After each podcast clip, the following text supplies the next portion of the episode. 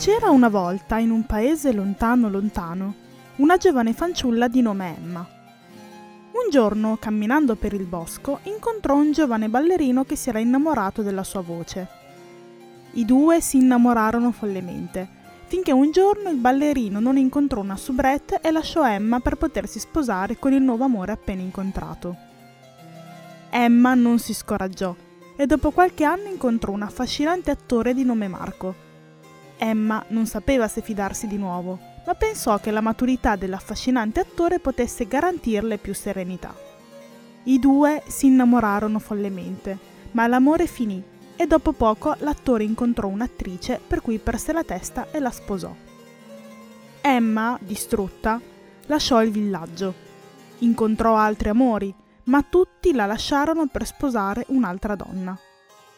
Giovani rampolli, a conoscenza di ciò che succedeva quando si conquistava il cuore di Emma, correvano da lei con lo scopo di farla innamorare per poter incontrare finalmente la donna della loro vita. E in effetti funzionava. Puntuale come un orologio, nel momento in cui lasciavano Emma, dopo pochi mesi convolavano a nozze con la loro metà.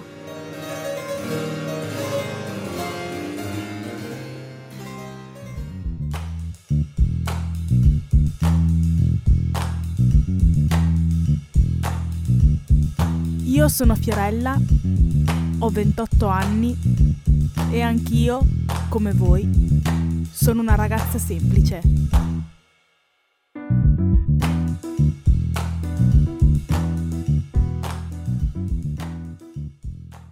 Se c'è una cosa che so con certezza è che se oggi dovessi frequentare un ragazzo carino e interessante, nel giro di pochi mesi me lo ritroverei fidanzatissimo e non con me. È proprio matematico. Voi direte, Vabbè, Fio, ma sei esagerata. E vi giuro vorrei davvero esserlo, ma è tutto vero. Da un po' di tempo mi sono accorta che tutti i ragazzi che ho frequentato negli ultimi tre anni sono tutti attualmente fidanzati. E voi direte, grazie Graziella, dopo tre anni ci sembra il minimo. Io sto proprio parlando che si sono felicemente fidanzati dopo essere usciti con me, subito dopo. Capite il dramma? Praticamente io ho spianato la strada alla ragazza dopo di me ho fatto da palestra. Li ho preparati con sudore e fatica ciò che sarebbe arrivato dopo. Neanche un grazie Fiorella del contributo. Niente. Così ho chiamato questa disgrazia la maledizione di Emma Marrone perché chi se non lei può farci da portabandiera a questa comunità di sfigate come noi che non solo non veniamo ricambiate, ma pure veniamo sbeffeggiati in questo modo. Ammetto che in alcuni casi la notizia dei loro fidanzamenti non mi abbia turbato più di tanto, poiché quei ragazzi non mi interessavano particolarmente. Il turbamento è arrivato in realtà con due ragazzi nello specifico. Il crossfitter, ma lì perché era abbagliato dalla sua bellezza che ho confuso il presentimento interesse reale e duraturo, e l'altro sportivo che stava passando un periodo complicato della sua vita e la carriera e non aveva tempo per una relazione seria e, e, qui sappiamo bene che quando un ragazzo ci dice che un periodo difficile non ha la testa per fidanzarsi, ricordiamoci sempre che non ha la testa per fidanzarsi con noi. Ripetiamolo ad alta voce, non, non vuole fidanzarsi con noi. Questo ovviamente l'ho imparato col senno di poi perché ai tempi io ci credevo anche.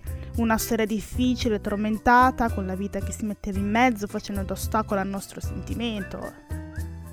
Sicuramente ai tempi dei miei genitori era molto più semplice gestire un rifiuto perché o tu li mollavi o ti mollavano, ma poi chissà che fine facevano questi perché letteralmente sparivano dalla tua vita.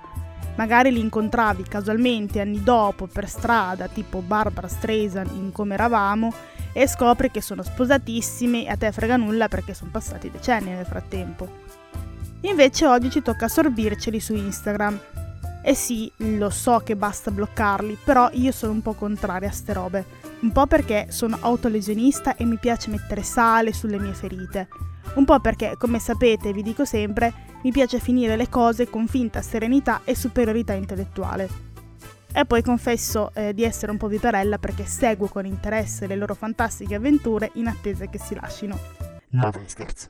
Quindi sì, insomma, su Instagram vedi storie in cui cucinano insieme, fanno i turisti, colazioni insieme, lei che si trasferisce da lui ed è più o meno a questo punto che decido di nascondere le storie perché potrebbe essermi letale.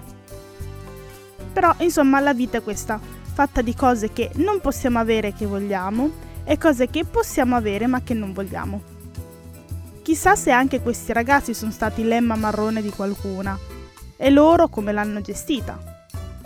Però, scherzi a parte, devo ammettere che mh, mm, non esista cosa più dolorosa, non del rifiuto in sé perché succede, ma del rifiuto perché hanno preferito un'altra persona. Credo che siano circostanze che ci fanno perdere almeno 1500 punti autostima. E lo so che vi dico sempre che da solo o con qualcuno l'importante è splendere sempre come individui perché non dipendiamo da nessuno.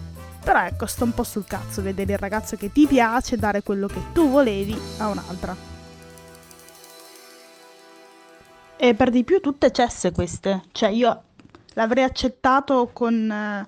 Cioè con molto spirito sportivo se fossero tutte delle strafighe, però eh, cesse. Cioè a questo punto potevo essere io la loro cessa.